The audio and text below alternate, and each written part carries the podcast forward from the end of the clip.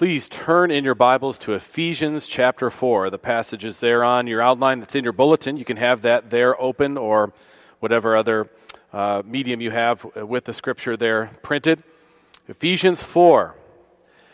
We are now entering the second half of the book of Ephesians. The first half of Ephesians was a celebratory declaration of God's love for his people, for us. The first half was about our glorious salvation in Christ, our adoption as the children of God. It was about God's magnificent building of a holy temple in His honor to proclaim Christ to the world through the witness of His church, the temple. We are a united people as a result of what God has done for us in Christ. We had sin in common before, and now we have Christ as our Redeemer in common now. So the first half of Ephesians is about what is true.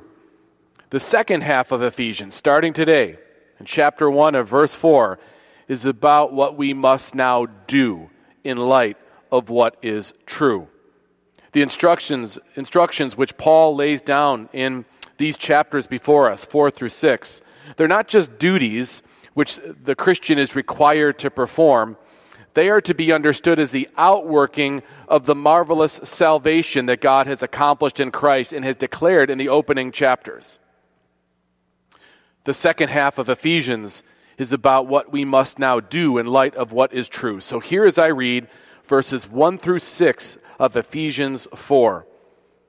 I, therefore, a prisoner for the Lord, urge you to walk in a manner worthy of the calling to which you have been called, with all humility and gentleness, with patience, bearing with one another in love, eager to maintain the unity of the Spirit in the bond of peace.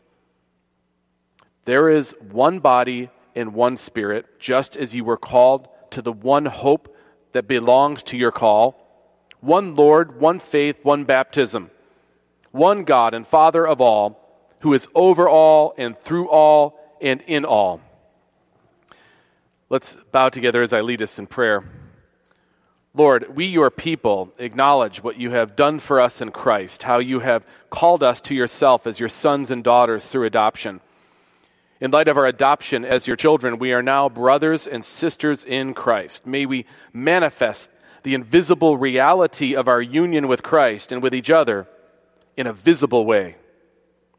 Lord God, please empower our church to express outwardly in our interactions together as a church family the supernatural unity that we have through our joint commonality in Christ. Christ, who is our Savior. I pray this in His name. Amen.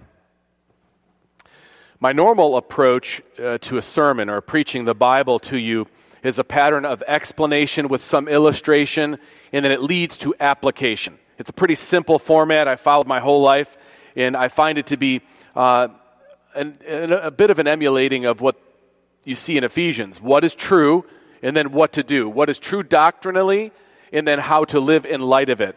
Um, this is a, a, regular pattern of Paul's. He uses it in Ephesians, in Colossians, and in Romans, just to name a few. So, what I attempt to do in sermons is to, by God's grace and the power of the Holy Spirit, try to guide you through the Bible's meaning with the goal to have it applied in our everyday lives, the lives we're living right now. The doctrine of chapters 1 through 3 defines a new identity for all of us in Christ. Every saint receives this in Christ as God's gift to us. In these opening chapters that we have studied, we have described for us deep doctrinal truths that should be transformational. They work themselves out in our life. What is true? Now we come to what to do. So, this morning, rather than build up to application, I would like to start with some application, then explain the text, and while I'm explaining it, you can test whether the applications I'm insisting upon are accurate to what the passage says. It appears this passage is describing the pursuit of unity in the church. And the pursuit of unity in the church, our efforts to see ourselves harmonious or unified, is a mark of spiritual health. we could also say that if we're experiencing division or we're not unified, that there's a, a lack of spiritual health or maturity in some way. It seems that the passage is describing attitudes that are based on right doctrine that will lead to a community filled with a what you might describe as a patient love for one another. If we confess God's sovereign election, his unconditional grace to us in Christ, his calling of us as his children through adoption, his making us into his holy temple, if we confess these things are true, it will naturally follow that we seek after the practice of loving kindness toward one another. A church that believes what Ephesians says about God's love to us in Christ will manifest great care and great consideration for one another. So, more poignantly, in this era when people are seeming to get very upset and agitated, even Christians, mind you, over matters like epidemiology, masks, government, politics, elections, and social issues, we are the people of God, no matter what we all individually think of these things, we are to be ever mindful of what the passage says about our pursuit of unity together. You know, and I know, brothers and sisters, you've been around long enough, even the youngest among you, that the current irritations and aggravations are temporary. There will be new ones that rise up. In any event, our life together in Christ is to be eternal. And so that should have some bearing in how we view whatever's happening to us in a temporary way. If we are truly God's children through Christ, we will be pursuing these things. So let us live out our redemption in Christ that we study for these three chapters of Ephesians. Let's live this out through the eager pursuit of unity despite all the ways that people are walking around anxious and angry today. Here's the reality of this passage that we will now examine together. The pursuit of unity is a key mark of a healthy church. If we are a church divided one way or uh, another beyond Christ and His Word, in secondary and tertiary matters, then we are not spiritually healthy. And notice I'm using the word divided here, not disagreement. People will have disagreements. Christians will have disagreements. Disagreements don't mean we stop loving each other. It doesn't mean we're not loving each other. But division, that's different. That implies separation, or I don't want to be around you. That's disunity. Our life in Christ is to be about unity in Christ. So, Paul's exhortation before us in the beginning of chapter 4 is for believers to pursue. We all have to pursue it. It won't just happen, it's something we have to engage in. It's true, there's, an, there's a invisible reality of our union that God looks upon us and sees us each in Christ, every one of us, and He sees us as His people. That's an invisible reality, it's true. But the outworking of it visibly, that requires engagement.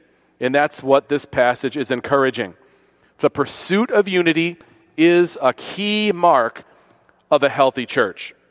So the passage could be broken down in a very simple way that you see on the outline. It's a way that many Bible teachers have divided the passage.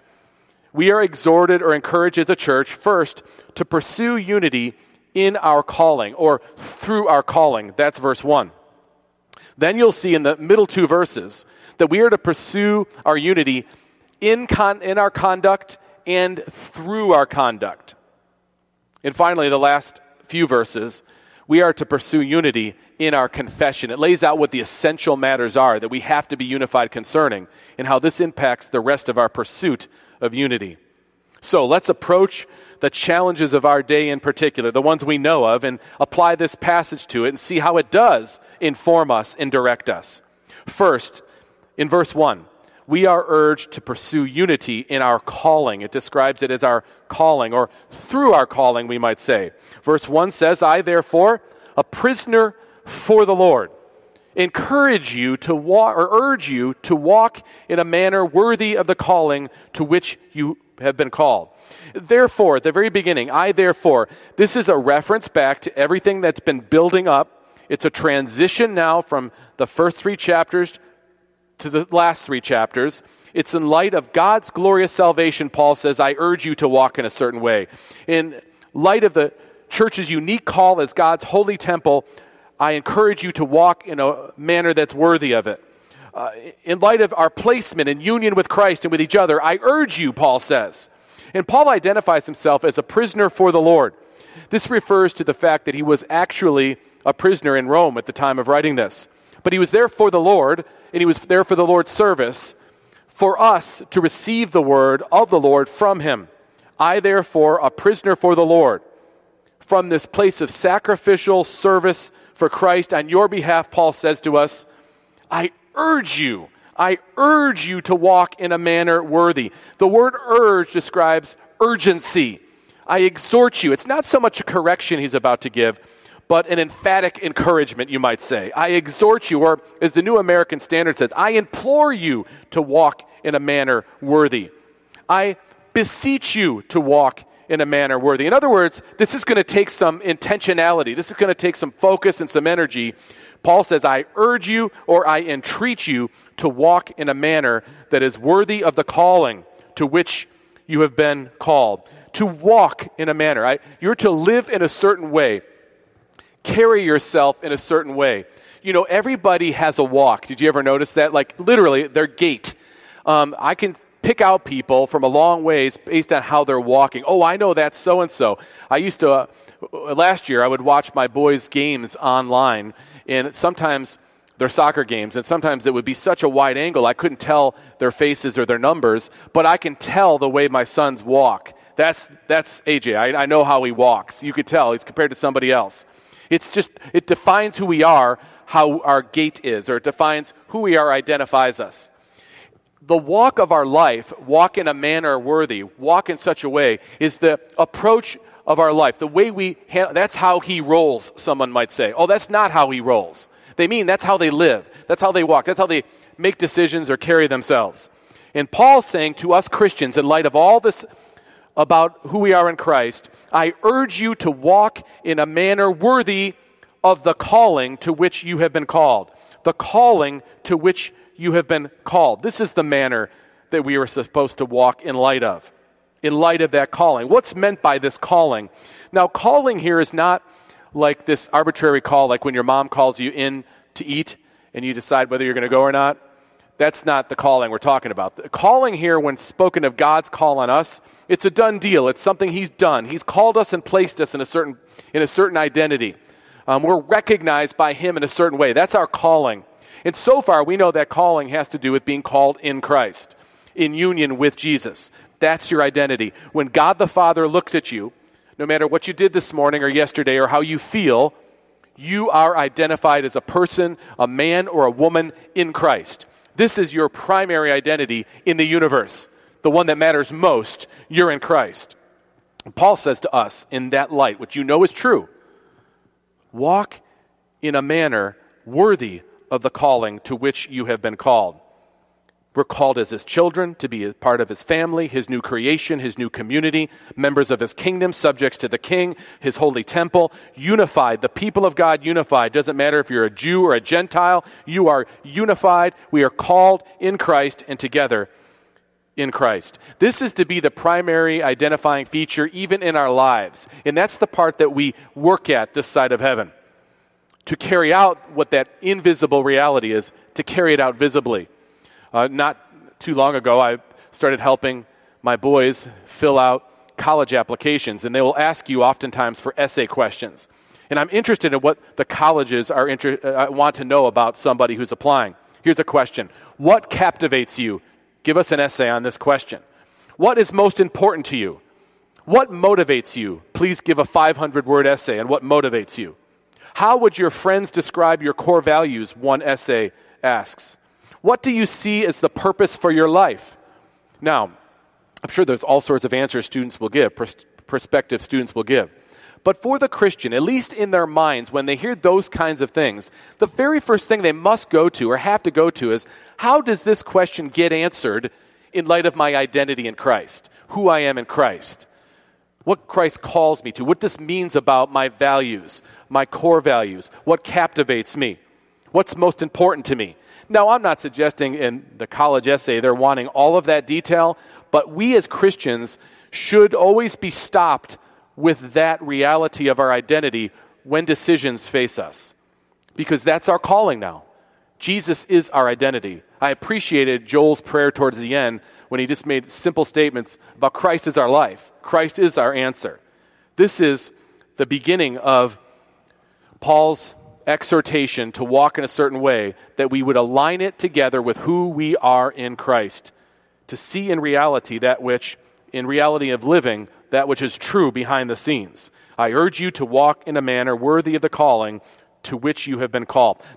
Now, from this point, from verse 1, he's going on to describe what our attitude ought to be like in light of being in Christ. Because of who we are in Jesus, we should think or act this way. And he's going to spell it out now in verse 2 and verse 3. We should have attitudes that are a product of our calling, which will manifest through our conduct. So, secondly, notice in Christ, we are to pursue unity in our conduct, or you could say through our conduct. Verse 2 and verse 3. With all humility and gentleness. So, a description now of walking in a manner worthy of our calling. In all humility and gentleness. With patience, bearing with one another in love. I know if you're like me, you don't have to think long, like an hour ago when that wasn't happening, or two hours, or yet, you know what I'm saying? This is so convicting as it points out to us how difficult this is in our own lives. Verse 3 eager to maintain the unity of the Spirit and the bond of peace. A, a little let off I'll give you is it says it has to be maintained. So we're going to fall down on this. We're not going to do perfectly with this. We won't even do close to perfectly. So we have to be eager to maintain these things in light of our calling in the unity of the Spirit and the bond of peace. One commentator, and I've seen this identified in, in sermons done just on these two verses very easily, these could be called in verse 2 and verse 3 the five foundation stones of Christian unity. You see them there listed humility and gentleness and patience, forbearance and love. Let's look at those a little more closely. We are to pursue humility as a way of walking in a worthy manner, in a way that emulates who we are in Christ. Humility, very simply put, is the opposite of pride. It's living in light of knowing that everything we have, anything that's been accomplished by us or for us or we benefited from, it's all of God's grace. It's a, it's a, it's a stature of thankfulness to God and appreciation for our helplessness apart from Him. This is what provokes humility in us, and it will impact how we look at other people. We will never see ourselves as better than anyone else. It's counting others as more important than ourselves. It's being able to wash people's feet willingly and never thinking we're above anybody. That's what humility is. And there is nobody who had every right to lord it over us. No one had more of a right than Jesus. And Paul says of Jesus, and we know from his example when we see it in the Gospels. But Paul tells us Christians in Philippians do nothing from selfish ambition or conceit, but in humility count others more significant than yourselves. So, whatever you think your right is, you'll think of someone else's situation and count them as more important. This is the first step of this living out our conduct in Christ. Let each of you look not only to his own interests, Paul says in Philippians, but also to the interest of others. Have this mind among yourselves, which is yours in Christ Jesus. So we are to pursue humility, but the te- text also says we are to pursue gentleness. And you'll see how they kind of overlap each other, but they're not identical. So we pursue gentleness as part of our identity in Christ. Paul's talking, when he says gentleness, about the word meekness. That's a bit of a lowliness. It's a humility for sure, but it's in practice now in relationship with others. It's the absence of personal promotion, letting others go first, being careful with others, being mindful of the sensitivity of others, empathetic towards others, even. The gentle person is not easily provoked. I read it said one place a meek spirit, like wet tinder, will not easily take fire.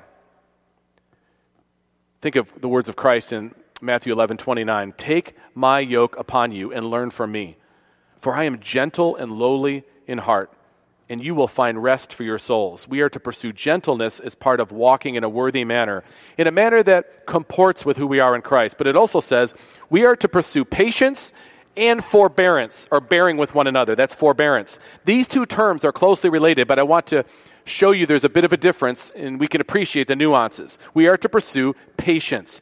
Patience has to do with long suffering when waiting for something to happen or someone to do something.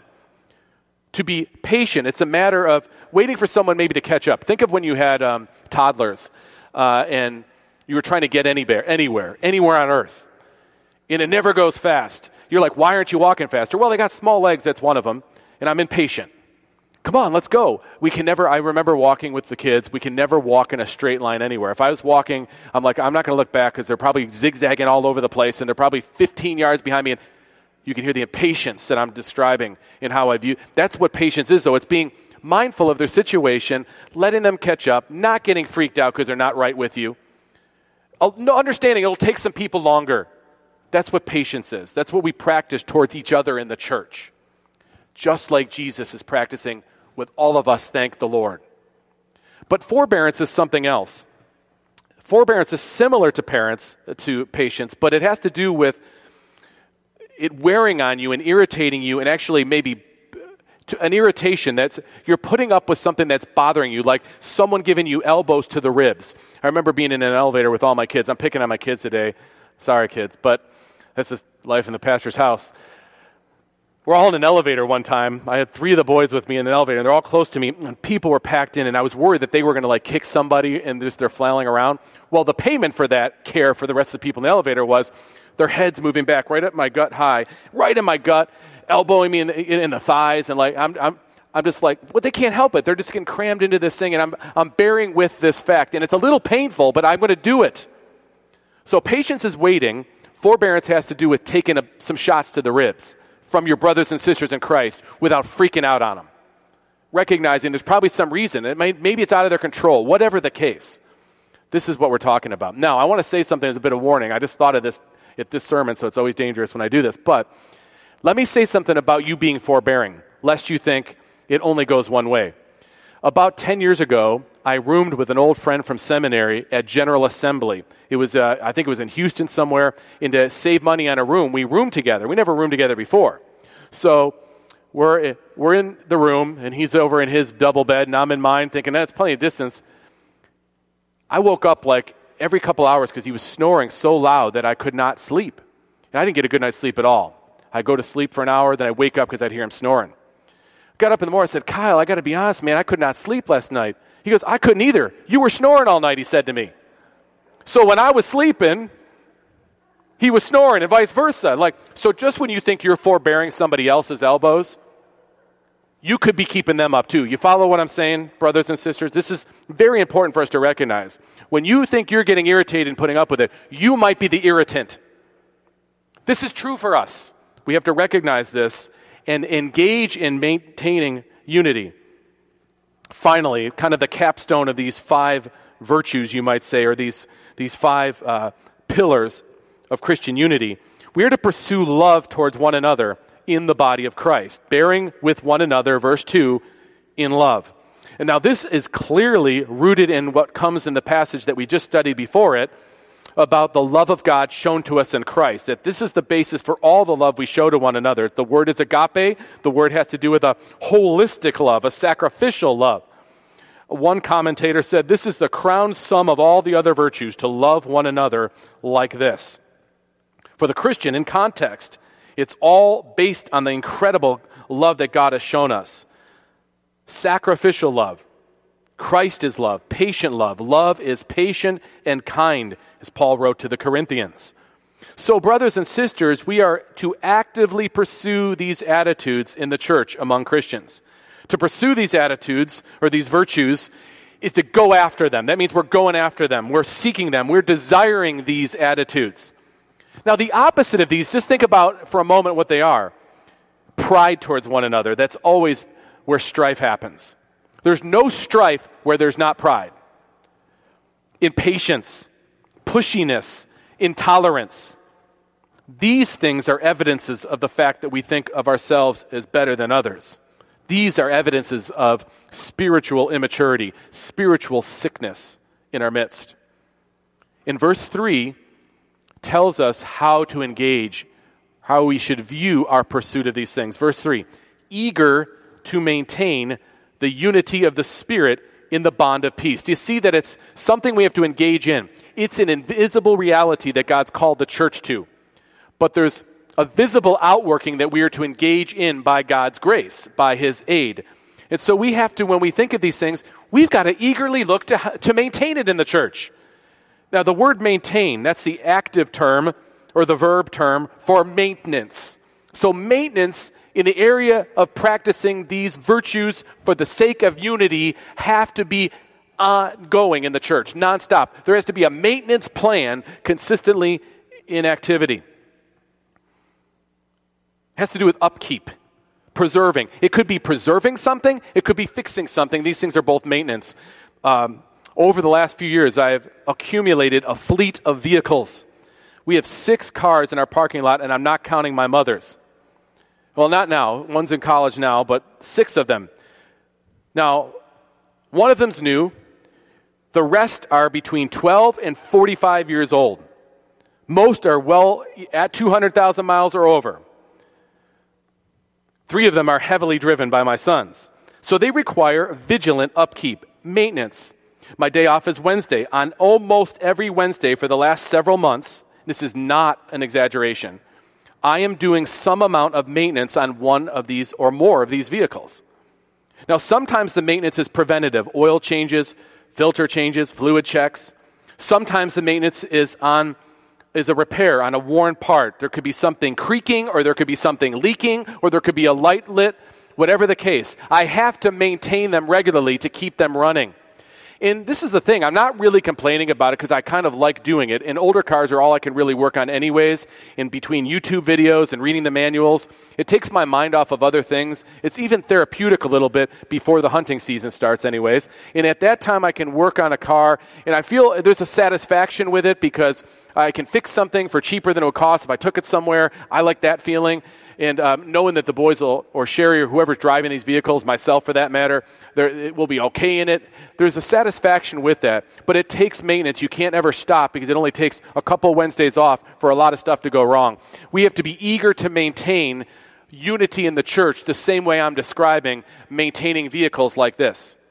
We have to be actively involved. If we're not maintaining it, it's going to go bad eventually will wear on each other, will be leaking or creaking. That's just the way it is in the life of the church. Even as redeemed sinners, we still have sinner as part of what we struggle with this part, this side of glory. Eager to maintain the unity of the Spirit in the bond of peace. Eager to live out humility and gentleness and patience and forbearance and love. And you know and I know we'll have plenty of chances to test this, won't we? Especially in an era like we are now. People are so irritated and agitated the world over, even in the church. Thank you, Lord, for this opportunity to check that irritation and that agitation with your holy word. What a benefit to us to have this at our disposal. Again, I gave you the application at the beginning. If you think what I'm saying is right, then, then never mind. Eager to maintain the unity of the Spirit and the bond of peace if you feel like it eager to maintain the unity of the Spirit and the bond of peace as long as you're right. If they're wrong, stick it to them. Right? I, I think we know the answer. The pursuit of unity is a key mark of a healthy church. We are to pursue unity in our calling, unity in our conduct, or unity through our calling, unity through our conduct. Finally, look at verses 4 to 6. The beautiful summary of the Christian faith we are to pursue unity in our confession or through our confession. Now we're talking this corporate expression of what we believe to be true about our God and our Savior. Um, many scholars believe these last verses are part of an early Christian confession, an apostolic confession that Paul now puts in writing. Look at it, verse 4 to verse 6. There is one body and one spirit. He's emphasizing the unity of this doctrine that we have as a means to unify us. There is one body and one spirit, just as you were called to the one hope that belongs to your call. One Lord, one faith, one baptism, one God and Father of all, who is over all and through all and in all. Uh, the unity of the doctrinal statement is then to be followed in our unity together with one another. By, by saying this out loud, we're reminded of our salvation, who's called us to the salvation, who prompts the salvation. And this draws us together, helps us to overlook those things that we would maintain as our personal rights, our personal views, or whatever it may be.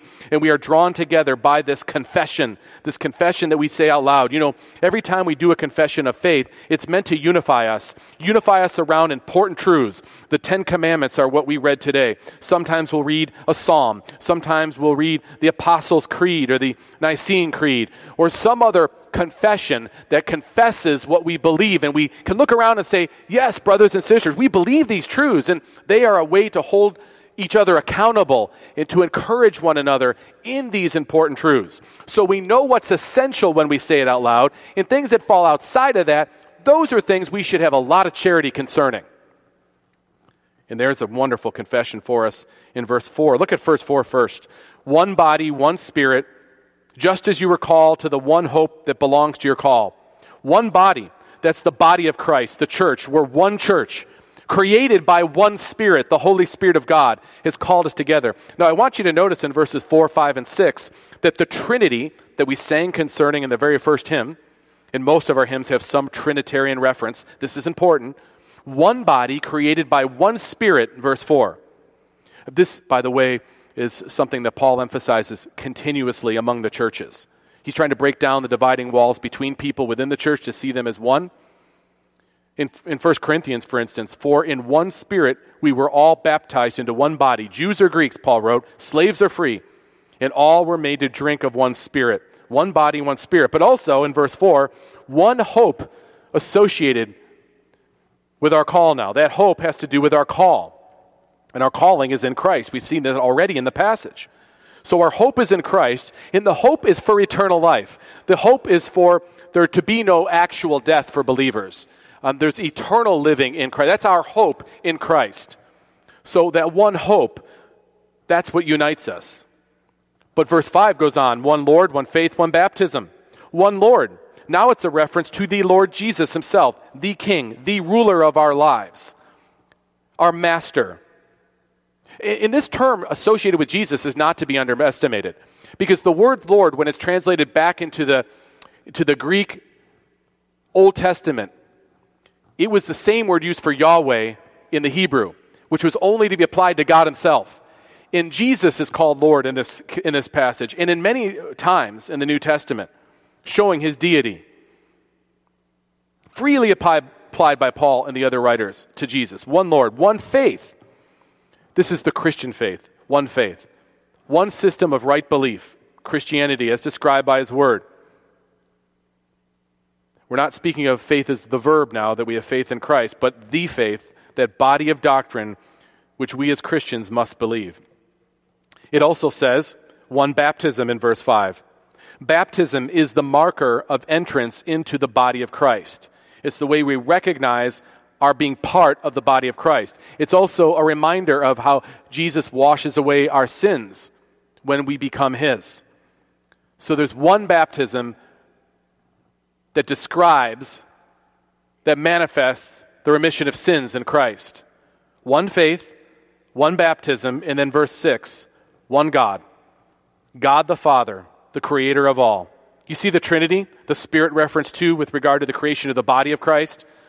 One Lord, referencing Jesus, who is our hope based on his sacrifice and his resurrection.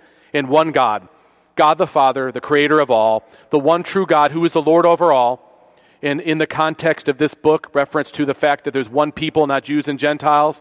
He's Father of all those people who are in Him. And He's Lord over everybody on the earth.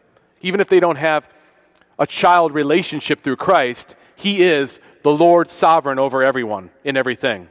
And He's everywhere. He cannot be escaped.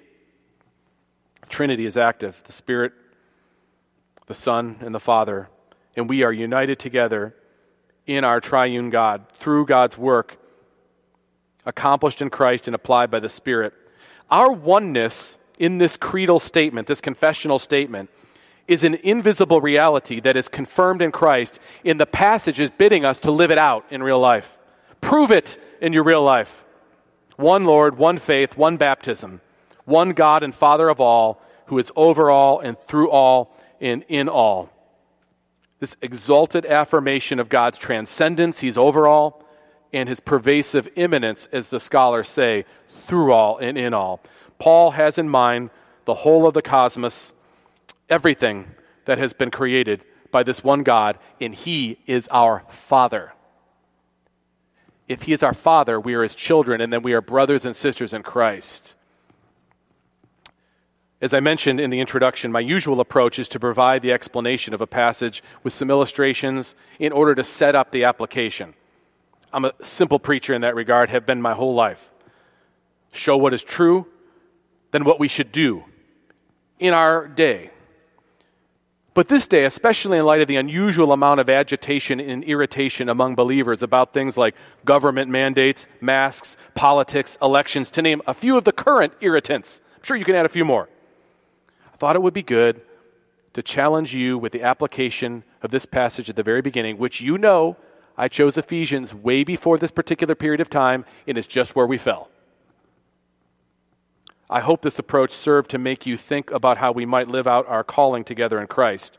Indeed, the weeks and the months to come will, with no question, bring us many more challenges to our harmony. So we need to be engaged in the maintaining of this unity described in the passage. You know, over the last few months, Nathan and I have had opportunity to talk to many pastor friends the country over. And it's really broken our hearts. Almost every, at least every few days, one of us will say to the other, Hey, did you hear from so and so? They're having a terrible time in their church. There's a lot of division in their church over this or that issue, some of the ones I mentioned. And that, that breaks my heart to hear because I know how difficult it is for uh, shepherds, especially, to try to navigate that with so many people in the church. I hope that is not true here. But we have to be eager to maintain, to fight that, because that will be our tendency. We'll have to recognize that's true in our lives. The passage anchors in our great confession, the Christian confession, and that should re establish us again about what's most important and where we should have charity. I often reference John R.W. Stott. He's one of my favorite teachers and preachers. And I keep hoping I'll get to a place in my life where I can have my own quotes that someone else would quote me concerning. But I'm quickly realizing in my 40, oh, my, I'm 49, in my 50th year, I'm not going to be that kind of a quotable person, at least not about profound spiritual things. So I'll read you a quote from John Stott because it hits the nail on the head, and I hope it encourages you. He said, There is room for differences of conviction among us as to the precise form or forms in which God wants Christian unity to be expressed. But we should be, all of us should be eager for some visible expression of Christian unity provided always that we do not sacrifice fundamental Christian truth in order to achieve it. Christian unity arises from our having one Father, one Savior, and one indwelling Spirit. So we cannot possibly foster a unity which pleases God either if we've denied the Trinity or have not come personally to know God the Father through the reconciling work of His Son, Jesus Christ, by the power of the Holy Spirit. Let's hold fast to those deep doctrinal truths we've seen in the first chapters of Ephesians. And let's be charitable about other matters so that we can practice, we can manifest what is invisibly true. We can manifest it to be visibly true. And so, do what Jesus prayed for in John 17. Make it clear to the world that this body of redeemed sinners love each other and that proves that Christ has been sent from God. Let's bow together as I lead us in prayer. Heavenly Father, we have entered that portion of Ephesians that will challenge the genuineness of our faith in you. Please give us help as a church family to not only celebrate the glorious doctrine expressed in the opening chapters of Ephesians, but also pursue the attitudes and the behavior now described for us in chapter 4 and following.